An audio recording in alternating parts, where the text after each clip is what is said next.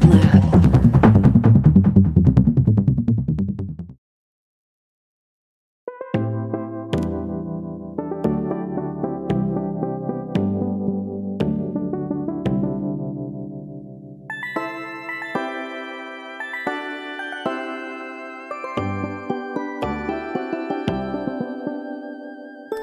tuned in to Sound Science, a show for science curious music lovers, every first Monday of every month on Dublab Radio.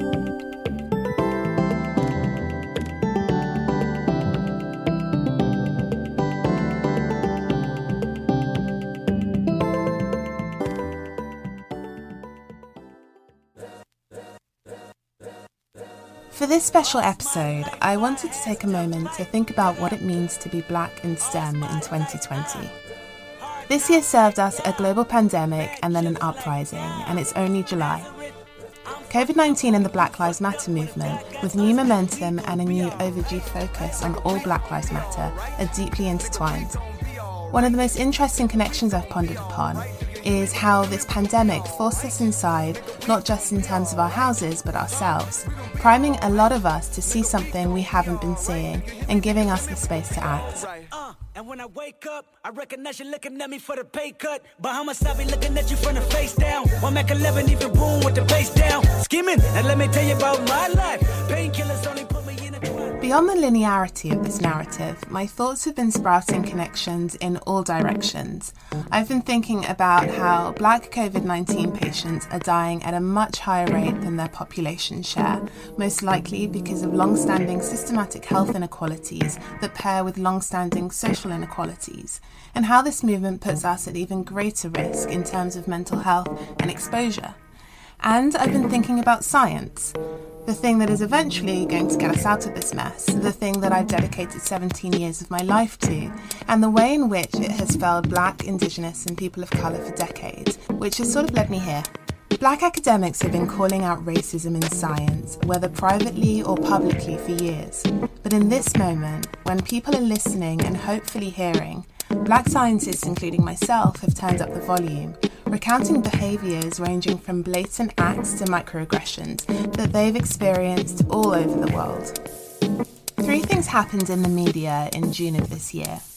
The social media hashtag, hashtag Black in the Ivory, was first typed out on Twitter by Joy Melody Woods at the beginning of June. Melody and her friend and colleague, Shardé M. Davis, were spending the evening on Twitter and texting each other, and they were both fed up. Both of them are black women in communications research, Woods, a doctoral student at the University of Texas at Austin, and Davis, an assistant professor at the University of Connecticut. Now, since then, many other black academics have been using the hashtag to share their own experiences about being a black scholar at minority white institutions. Then on June 10th, hashtag shutdown academia and hashtag shutdown STEM happened. This was an initiative from a multi identity, intersectional coalition of STEM professionals and academics. They used these hashtags as a call to action for white and other non black people to step up and do the work to eradicate anti black racism in the global academic and STEM community. It signified a day to stop doing business as usual. For black people, the day was intended for people to prioritise their needs, whether that was to rest or reflect or to act without incurring additional cumulative disadvantage. And for everyone else, the day was intended for people to reflect on how failure to engage directly with eliminating racism results in the perpetuation of racism, and not only educate themselves but to define a detailed plan of action to carry forward. Then on June 22nd, a career feature published in Nature, one of the world's leading scientific journals, published a piece about what black scientists want from their colleagues and institutions, in which six black academic researchers spoke about the effects of racism on their careers, their advice to white colleagues, and their thoughts on meaningful institutional action. On the show this month, I'll be speaking with someone who is very familiar with what it's like to be a black academic. My guest this month, Dr. Shawntel Okonkwo, award winning molecular biologist, passionate truth teller, and transdisciplinary creative. It was such a pleasure to speak with her. We spoke about her recent experiences as a PhD student and her project Woke STEM, a digital space that uniquely intersects social justice and STEM while centering people of colour.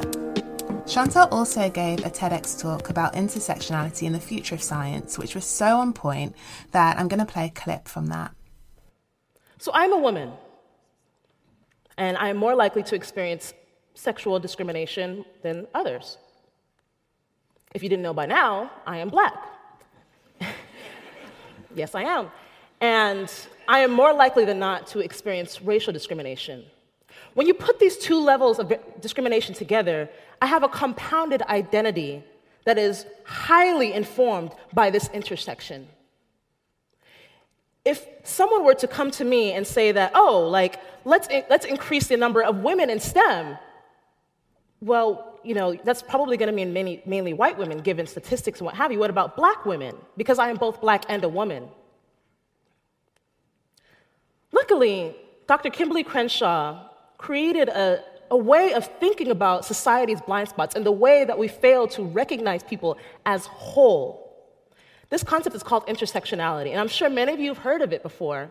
But to just to give some clarity, intersectionality is one of the ways that we think about how different aspects of discrimination and marginalization intersect to impact one person's identity and navigation through the world.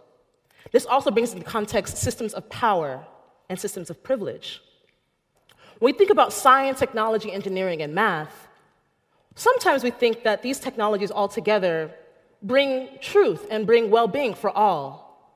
However, like I highlighted before, this is not the case. Without thinking about the ways that different aspects of our identity can lead to different aspects of discrimination, we start to leave people out because we're looking at one aspect of their identity and not the whole aspect. We need to build intersectionality into the cultural DNA of how we think about science, how we teach science, how we fund science, and who science truly serves. If we fail to bring this into the context of how we do science and all of the things I mentioned before, we will continue to have the problems that have been pervasive and leading to the current conditions that we have now. A lot of the solutions in society right now are pretty prescriptive and a little symptomatic. Let's bring more black people into our company because we're not doing so hot with the numbers. Or let's increase this number here, this number there. The issue is, these are not intersectional solutions. Intersectionality takes account of the systems that brought these issues to the first place. Systemic issues require systemic solutions. In order to get to the root of the problems that we have in science, technology, engineering, and mathematics, we must take an intersectional and systemic solution and approach. One of the things she spoke about was about the three P's for intersectionality in STEM privilege, power, and passage. And I just want to play a clip from the bit about passage because I think it's so relevant, especially in this moment. The last P I'd like for us to consider is passage. Now, passages, how does this particular solution, technology, science, the way we're communicating this, how does a solution pass the test of time? True change is sustainable. You can't implement a solution one time, be like, all right, we're good, we're done. It needs to pass the test of time. One quick example of this is one of the undergraduate research programs I was a part of. It was called the MARC program. This program is very, very old and has enabled hundreds, if not thousands, of students who come from underrepresented backgrounds to earn PhDs. So we have to consider how sustainable and how consistent is the solution in centering intersectionality for better futures in STEM. I really urge you to listen to the whole thing if you have any affiliation or interest in science. My interview with Shawntel is up next after this.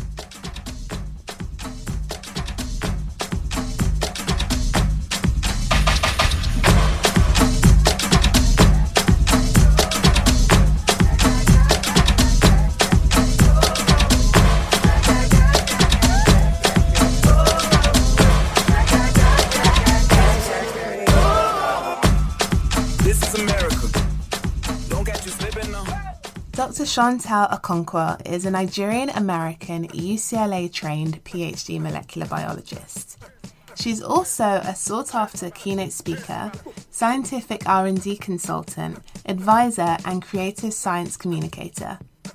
From giving a TEDx talk on intersectionality in STEM, to doing SciComm in Tokyo, to being sponsored by the National Science Foundation to work with the Smithsonian's newest National Museum of African American History and Culture, Shawntel is passionate about ideating, designing, advising, and communicating intersectional solutions that creatively engage science and technology for a better world. She's also the founder and creative director of Woke STEM, a creative and Afrofuturistic space that intersects Black joy, social consciousness, and science communication while uniquely centering people of colour. As a scientist with a background in the creative arts, her empathy centered yet analytical approach reinforces emotional intelligence throughout her scientific expertise and allows her to provide maximum value for multiple stakeholder and audience types. Throughout her career, her guiding principles have harped on the idea of radical authenticity, joy, resistance, and reconceptualizing what we think of as strikes to be true strengths and excellence. These have equipped her to be the creative problem solver, bringing unique impact to multiple spaces within and across STEM. Can you believe how amazing this woman is? This is the interview. Hey, Yewande. Hey, good morning. How are you? I'm good. How are you? I'm great, actually. Yeah, I'm really excited about doing this interview. How have you been?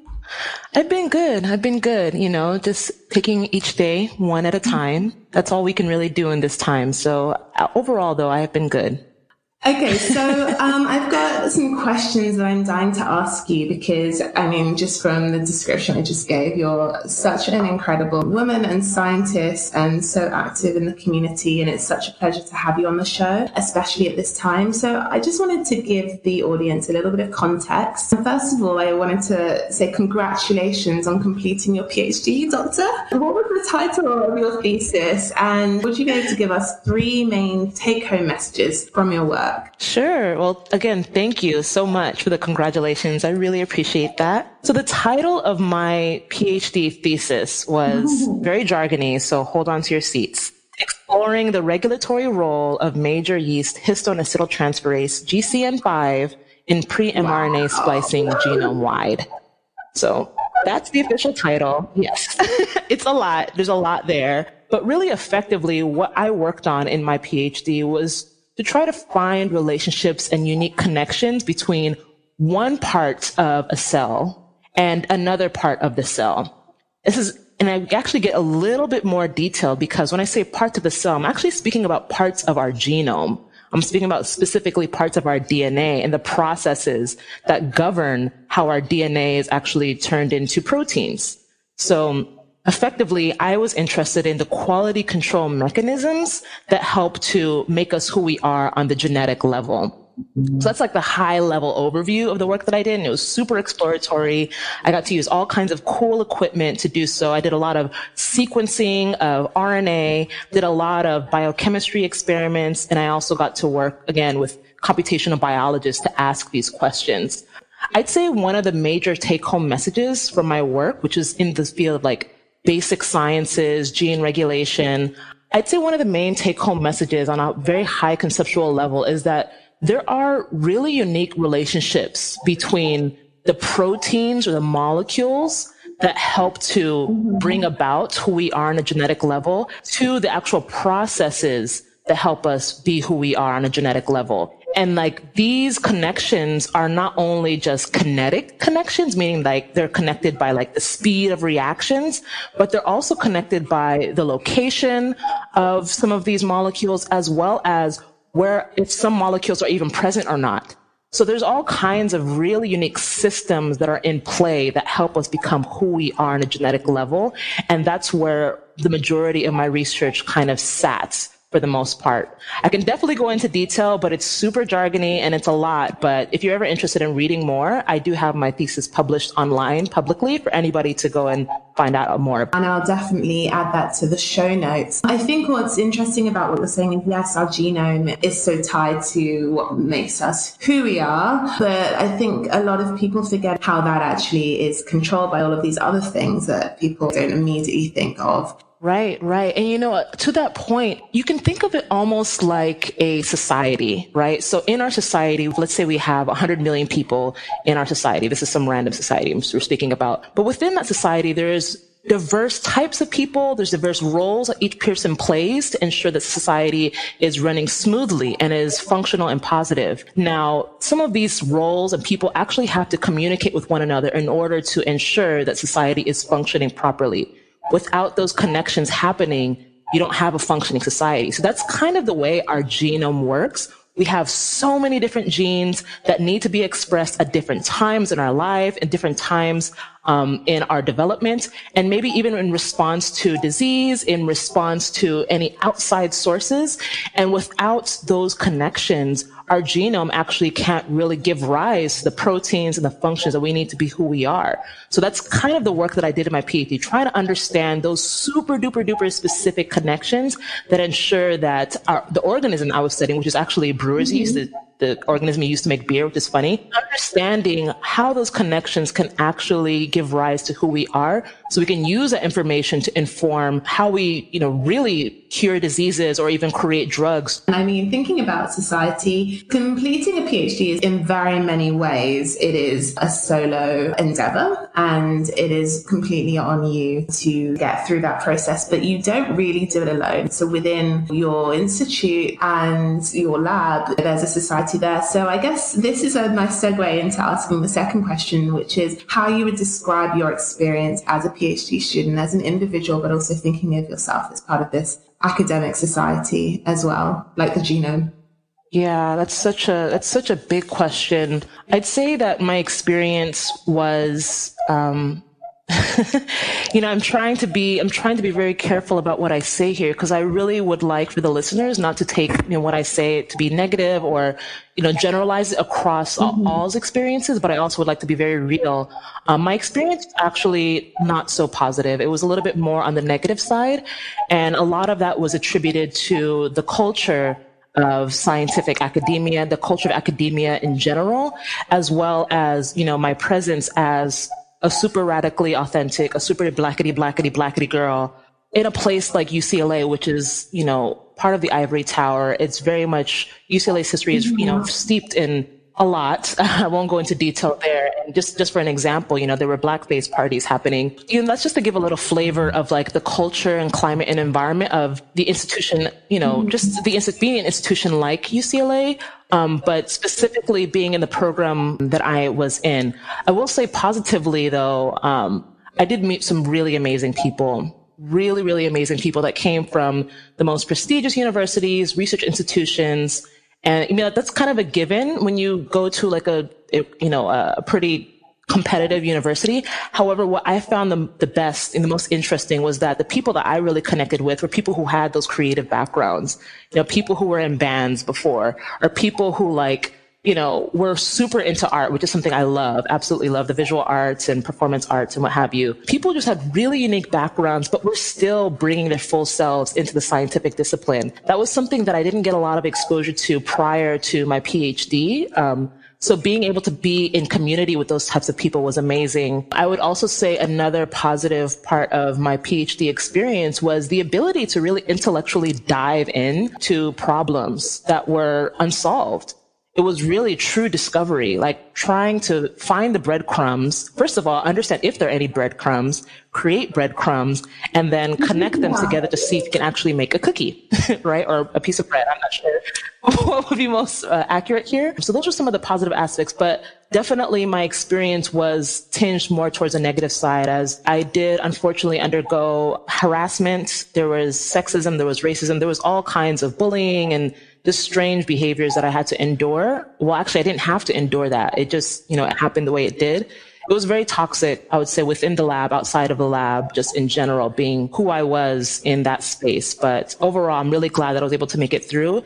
And through my experiences, being able to transform that into, you know, a form of resistance, like the platforms I've been able to create, the communities I've been able to create, and the impact I've been able to create through like my speaking, through mentoring, networking, and community building. Thank you for being honest about your experience, especially since, you know, this is a, a podcast that is out there. So I do appreciate how candid you're being. And I completely relate to that experience as well. I think a lot of our experiences are parallel. I also radiate towards creative people and I have a, an affinity for creative things whilst also loving science. And as you described, the breadcrumbs and following them. So the way in which you've been able to bring that all together whilst doing your PhD is something that I really admire. And I would also assume would impact the way that you do science because science is actually extremely creative and being able to develop those skills in parallel and not only come out with a PhD, but then use these relationships and connections and experiences to build something like platform that you've created, which we'll talk about, is really admirable. And the fact that you've been able to achieve that in this environment, I think that just speaks so much to your Black excellence and how incredible you are um, as an individual. So thank you for sharing that.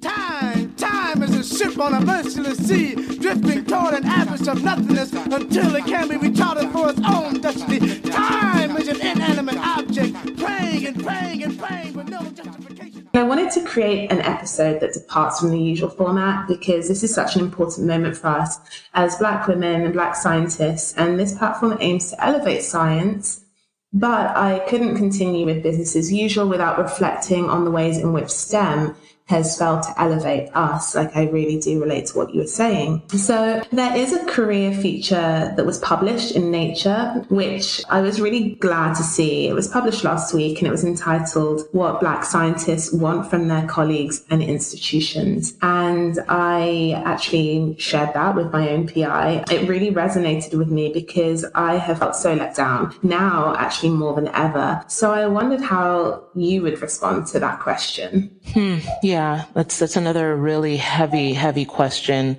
I say it's heavy because, as you know, there is no one solution. The trials that we face as Black people, as Black bodies, as Black entities within the scientific enterprise are not isolated just to science.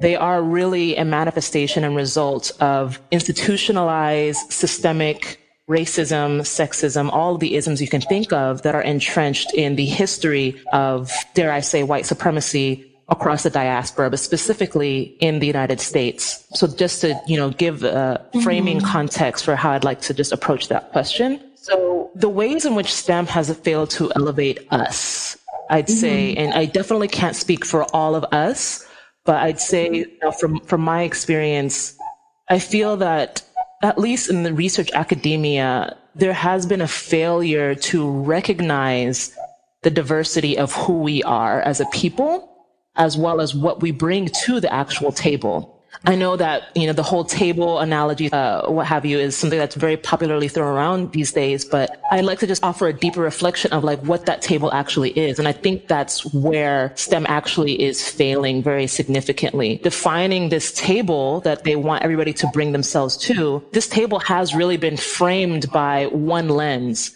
about one way that, you know, people navigate the world, about one way that we think about problems, about one way that we approach problems or how the solutions actually benefit and who. I feel that if we can redefine what that table is by including not only the perspectives as those who quote unquote created the table um, institutionally, but those who have actually been at the background and in the forefront quietly and loudly contributing to the full enterprise of science. I feel that defining this table is one way that the scientific enterprise has failed to elevate us, silencing our voices, and and not even just terms of representation. I'm speaking, you know, mm-hmm. even on the meta mm-hmm. level of what we happened to Henrietta Lacks. I know that's a very popular example that's used broadly, given that she has a book written about her. Also, you know, aside from media, like the implications of what happened to her have been entrenched in how we think about data privacy, how we think about consent, and, you know, in the scientific enterprises as well as healthcare. So when we think about the socio-political implications of how scientific research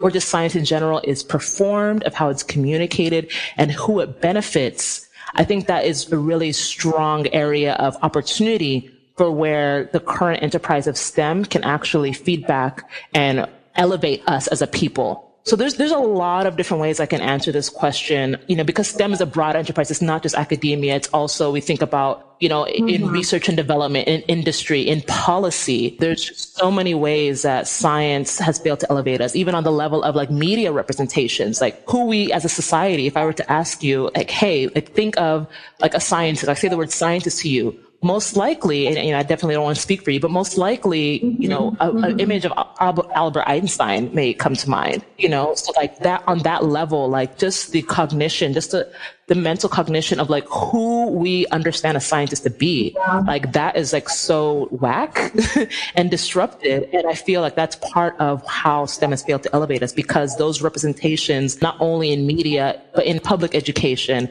in how we think about science and policy, like just across the board has been silencing black faces, black voices, black bodies, black entities, black perspectives. So truly, I think it's overall, just the silencing of us as a people across the board.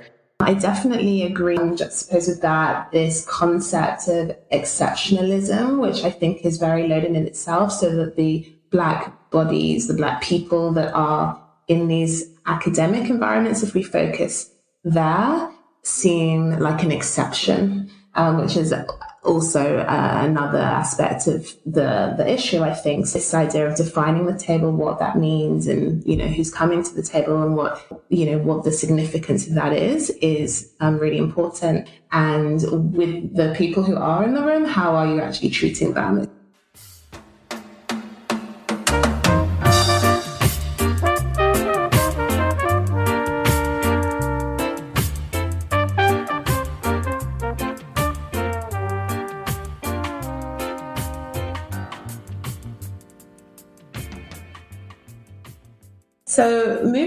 Created Woke STEM, which is a creative response to the lack of diversity, social equity, and inclusion cultures for minoritized people in STEM, while still completing a PhD, I'll point out again, which is very impressive. It's an amazing project. It's so cool. I'm going to put the link on the show notes as well to share with the audience. And it really did catch my eye. So I was hoping that you could talk a little bit about its inception and where you see it going now that you have finished your PhD. Yeah, for sure. And, you know, thank you for acknowledging woke STEM. It's, it's really been an amazing journey, um, thus far. So woke STEM began actually many years before it was materialized as like an actual entity, as like a website, as a video series or what have you. Woke STEM really was birthed out of like the experiences that I had as well as observations and experiences of my colleagues who are black in STEM. Um, while I was an undergrad at San Francisco State University, I spent a lot of time, you know, surrounded and entrenched in communities that were more on the side of like organizers, community organizers, and people who were just more aligned with activism in the, let's say, the more uh, upfront and outward sense, the conventional sense. And during my time in those spaces, I was typically the, the, only scientist out of my friends. And although that I was always very much driven to, you know, social justice, to advocacy for those who can't speak up for themselves or who, whose voices have been silenced, I was realizing that, you know, there are issues in science that there isn't really a lot, at least from what I understood at the time, there, I didn't see a lot of like activism being centered around, being organized around, mm-hmm. and it mm-hmm. was just like all these issues were being swept under the rug. They were just topics of conversation, and it was like move on. So over the years, I was really trying to understand, like, how can I offer, how can I be of service to those who are, who are lacking voices or whose voices have been silenced in the scientific enterprise? How can I communicate ways of you know, solutions or just how can I bring people together so we can ideate solutions towards some of these issues. I was also looking at the landscape and it mm-hmm. seemed really um, ashy to, for a lack of better words in terms of like interventions and solutions and even just conversations. And I wasn't seeing a lot of people who looked like us. I wasn't seeing a refreshing, newer perspective that was going to engage those who are going to get into STEM in the future, as well as those who are currently in STEM. So over the years and during my PhD, I was really just brewing on this question as more and more nuances of the injustices across STEM, the lack of inclusivity, the lack of a socially equitable culture for those who are on the margins in STEM. I was really just brewing on the these questions and trying to understand what is the best way that we can not only bring this conversation to the forefront so that everybody can really engage, but also get people a lot more excited about engaging and creating solutions. I started to identify, you know, as I was navigating my PhD, I, as I mentioned earlier, I had a really, really tough time. I had a very difficult time through my PhD and you know, it, mm-hmm. I really had to lean into like resistance, like, you know, mechanisms of resistance, self-preservation, um, really leaning onto the, the idea of community and support in order to continue going. And this was also one of the ways that a lot of my colleagues, friends, and those who were, I just identified as Black in STEM were doing so as well. And I was like, you know, this is really a unifying concept. And I think there's an opportunity here to not only bring these unifying concepts of authenticity, of resistance, self-preservation, of excellence in all iterations of excellence, as well as a refreshing new vehicle for presenting this information. I think there's a unique opportunity here. And so thus WokeSTEM was created. It really began as a community because I felt as though there are people who are black in STEM. There's not a lot of us, but we are out here. Like we truly are out here. But there needed to be some sort of a centralized community. There needs to be some sort of nucleator for us in this space so that not only we can know that each of us exists, as you mentioned before, you know, PhDs are very isolating a very isolating kind of endeavor. So not only to identify that, you know, we exist, but we can lean on each other to have those conversations that we can't have with our colleagues that we're sitting next to or you know in the event you know in these current times as we're seeing the sensationalization of like black bodies being you know ruined on television in the media live like we can't really have those conversations with our colleagues in our labs or what have you so having that space where we can be radically authentic with one another, we can lean on one another, we can vent, we can hear, we can, you know, praise one another for the small wins. I thought that there was so much power in that. I also thought that there was an opportunity for just generally science communication to be a lot more moisturized. I really do hope for the world to be a more moisturized place because ashiness is just not it. but yeah, you know, I really felt that there needed to be a more refreshing way of communicating science to us, right? And that's not to say that we don't understand science the way it's being presented.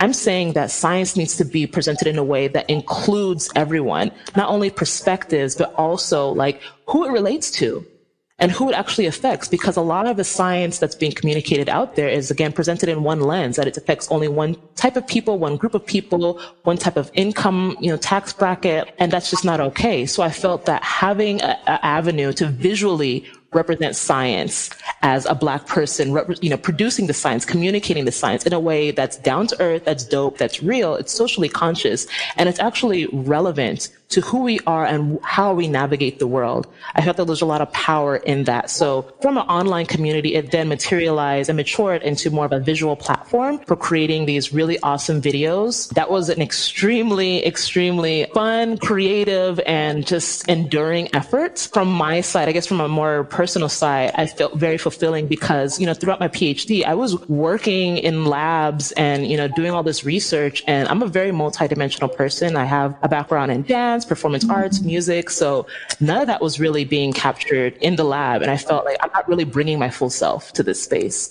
And I need to bring my full self to be like fully excellent. So WokeSTEM also for me was an amazing avenue to bring in my love of music, my love of visual arts, my love of creativity and just like creative conversations into the forefront. So from that visual platform, it then blew up into all kinds of iterations. It provided opportunities for me to not only, you know, um, have a TED talk on intersectionality and STEM, but also produce like thought leadership where I was be able to be invited as a keynote speaker around the country for topics around science communication, as well as inclusivity, as well as science policy. I've also had the opportunity to work at the National Museum of African American History and Culture, which wasn't directly a result of woke STEM. It was really on the side, like my reflections to actually informed woke STEM's inception that allowed for me to have that opportunity that was funded by the National Science Foundation.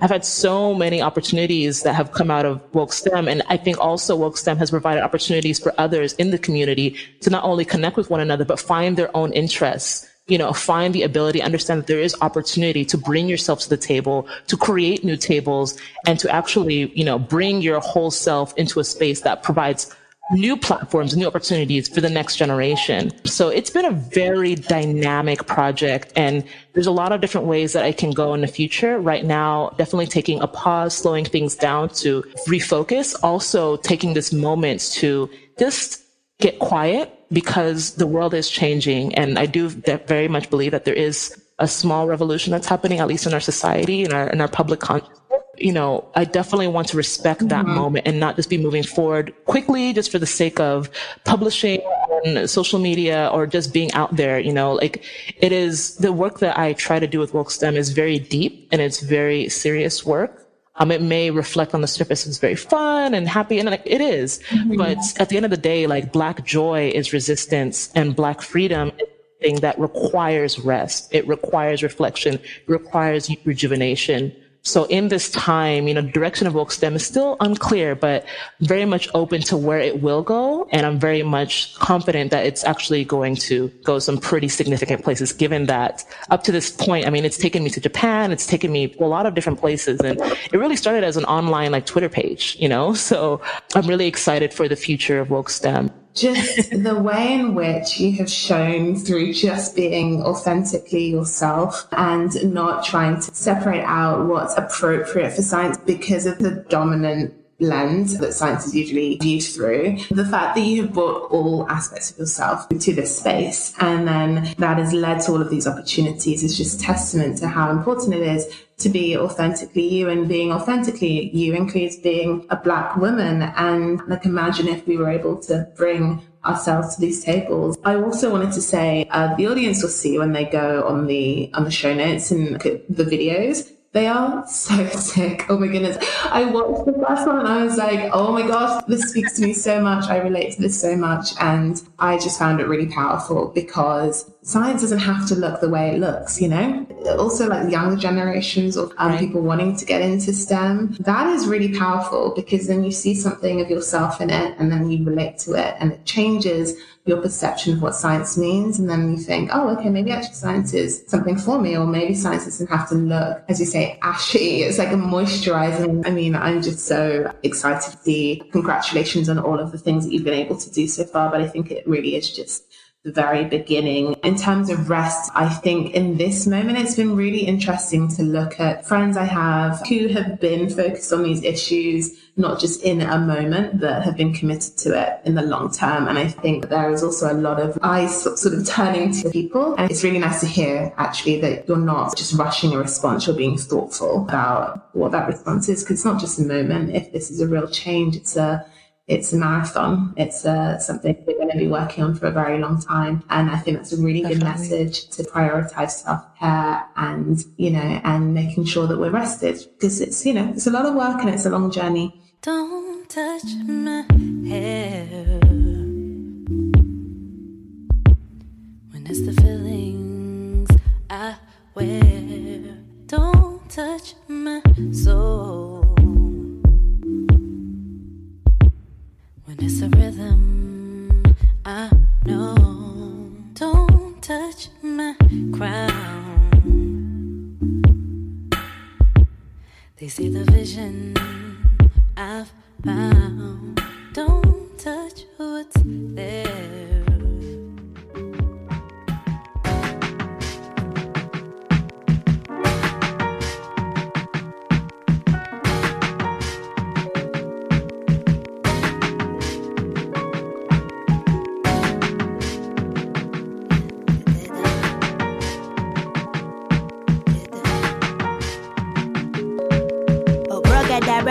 Come. Magic bitch styling. Move like magic excellence. Poof, you need reminding. Getting round and losing. Uma, when she back again. You will never end the rain. We keep multiplying. Um, so my last question is about radical authenticity. So again, it's incredible how authentic you are and um, how much of your whole self you bring to your STEM practice or your practice in academia. It's one of the guiding principles of WokeSTEM. So I just had a, one question to ask you, which is when have you been most radically authentic within the world of STEM? Which is a hard question because we've just spent the last half hour talking about all of these incredible things you've done that we could pull examples from. But is there another answer that you'd have for that, like a moment, a story that you'd like to share? that is a very tough question to answer. I know that I, I, probably in this moment can't like think of like the most radically mm-hmm. authentic because it's really hard to even like qualify or quantify that. But I can definitely think of, you know, a very strong moment where I've been very radically authentic within the world of STEM. There was a time, you know, a few years ago where you know, as I was going through my PhD, it's, and, and, you know, there's a lot of data out here that shows this, and maybe even um, anecdotes you may hear from friends to the listeners. You know, the PhD, like I said, it's very isolating. It's very difficult. You know, I think what is like mm-hmm. less than 1% of the world population have a PhD or something crazy. Like, I don't know. It's, it's just tough. And, you know, given that toughness, not just tough in terms of like the work and the research, it's also tough like on a mental level, you know, and so mental health is actually a huge huge, huge risk factor in the space of not only you know, a PhD, but within science, you know, academic science. So, um, a few years ago, you know, understanding that that is an issue that we all, like, that most of us like, have to endure while doing a PhD. And on top of that, if you are a person who comes from a marginalized group, navigating these spaces is even additional burden on top, you know, having to interface with what's happening in the world, moving through the world as a black or brown body on top of being in this academic space is even more traumatizing, even more heavy. And so you can imagine what that can do for the mental wellness of us, you know, those of us who walk through these spaces. So just a few years ago, I, I had a friend who endured a pretty severe uh, mental health crisis. And, you know, during the time, at least for me, I was undergoing a lot in my program. I was getting ready for one of my qualifying exams. And, you know, these, these are the exams that basically determine if you can continue in the degree. So typically when you're going through that time, you're super focused. Like you are like shutting out the world. It's like, don't talk to me. I'm studying all day, every day. Like I'll talk to you in three weeks kind of thing.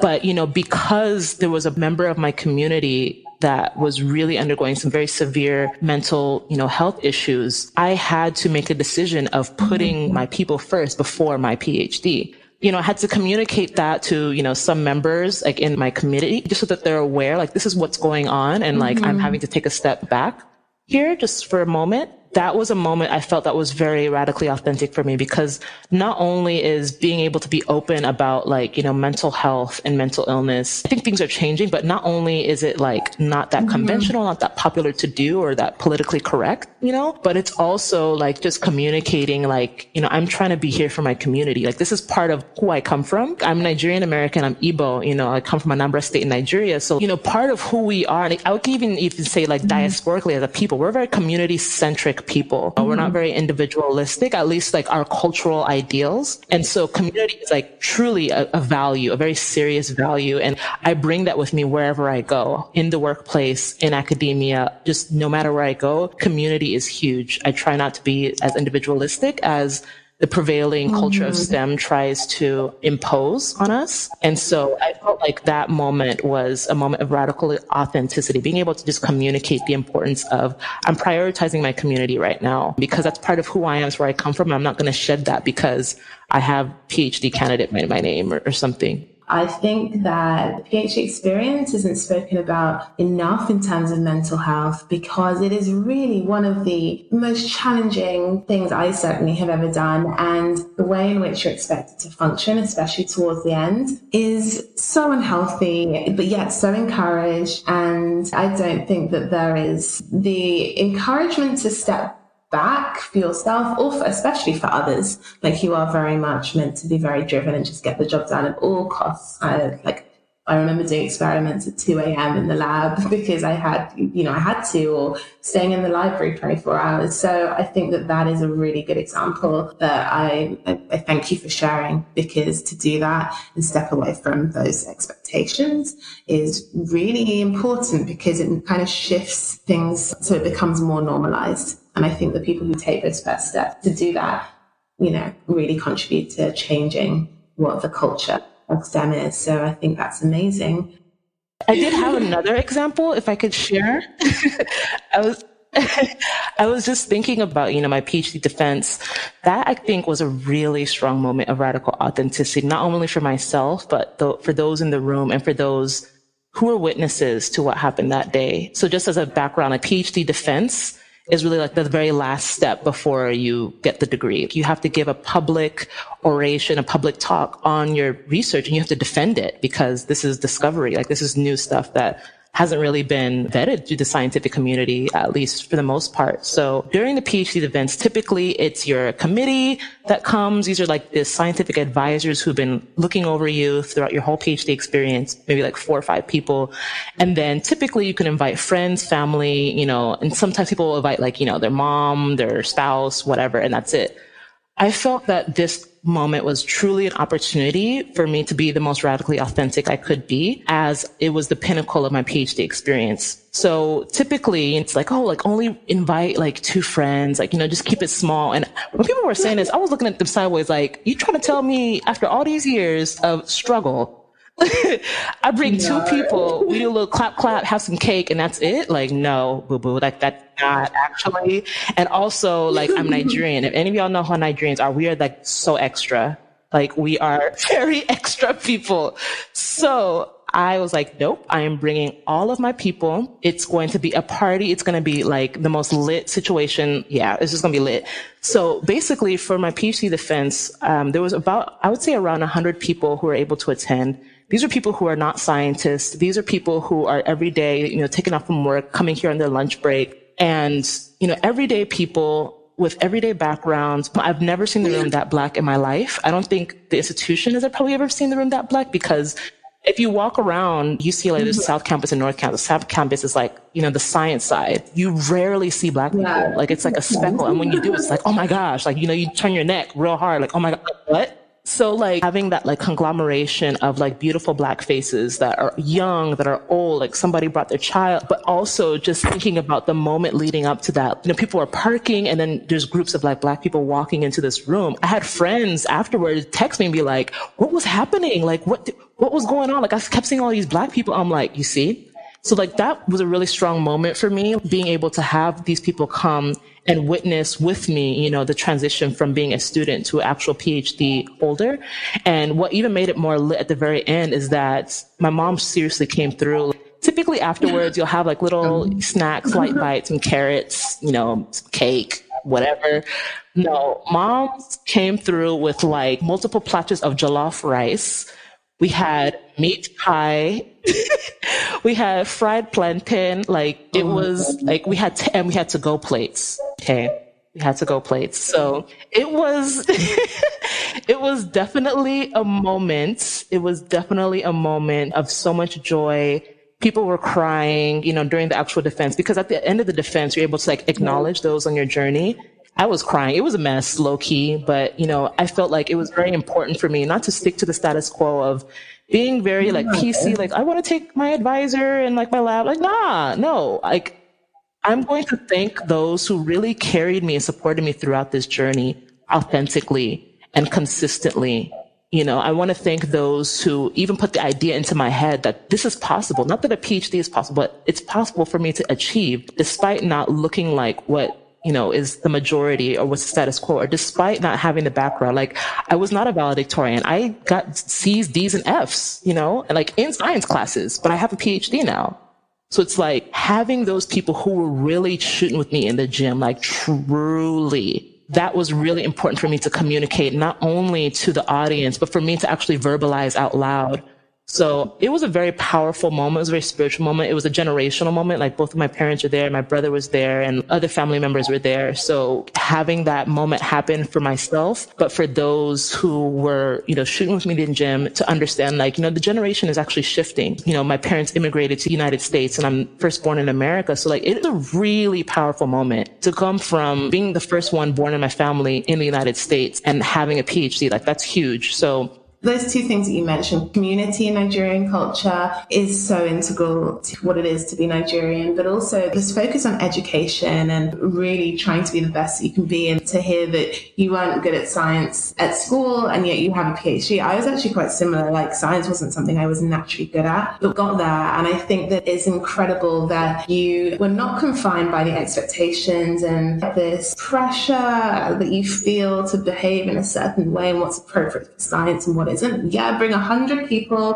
have the room filled with black people, people that have supported you. Your mom is incredible. Bringing jollof rice. I can't believe I missed it. Um, it's a beautiful story because it's so authentic. So that's a huge inspiration. And, and like you say, a lot of people weren't scientists and to have that be maybe one of their first experiences of that academic process. And even if it's, you know, not necessarily going to inspire right. people to go into science, it inspires them to pursue whatever field they want to pursue, which let's be honest, a lot of fields have the same issues as we have in STEM. So that's incredible. I love that we also got to talk about that example because that I mm. think is a really powerful way to, to end and to hold in mind. So yeah, I think we'll end there, but thank you so much for being a guest on the show, Shawntel. It's been an absolute pleasure speaking with you. Oh, thank you so much, Yewande. I had so much fun speaking with you,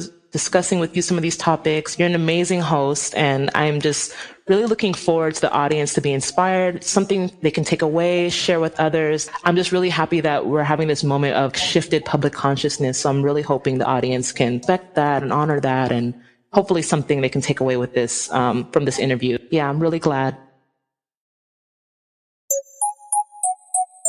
Uh, uh, uh, uh, shake, shake, shake, uh, shake. We get it from my mama. Shake, shake. We get it from my mama.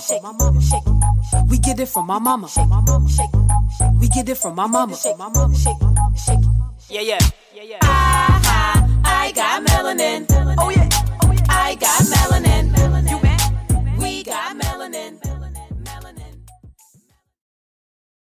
That's the end of the show, folks. Thank you so much for tuning in. For show notes, go to www.soundsciencepodcast.com. There will be a lot on there this month to find out more about Shawntel and her work.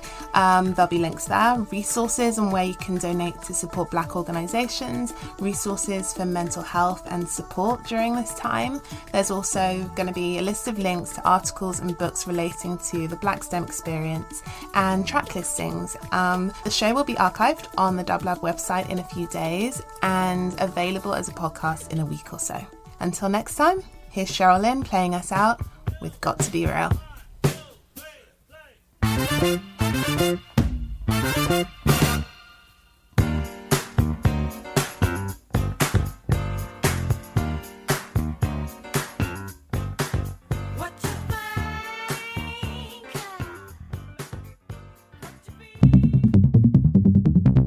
Dublab.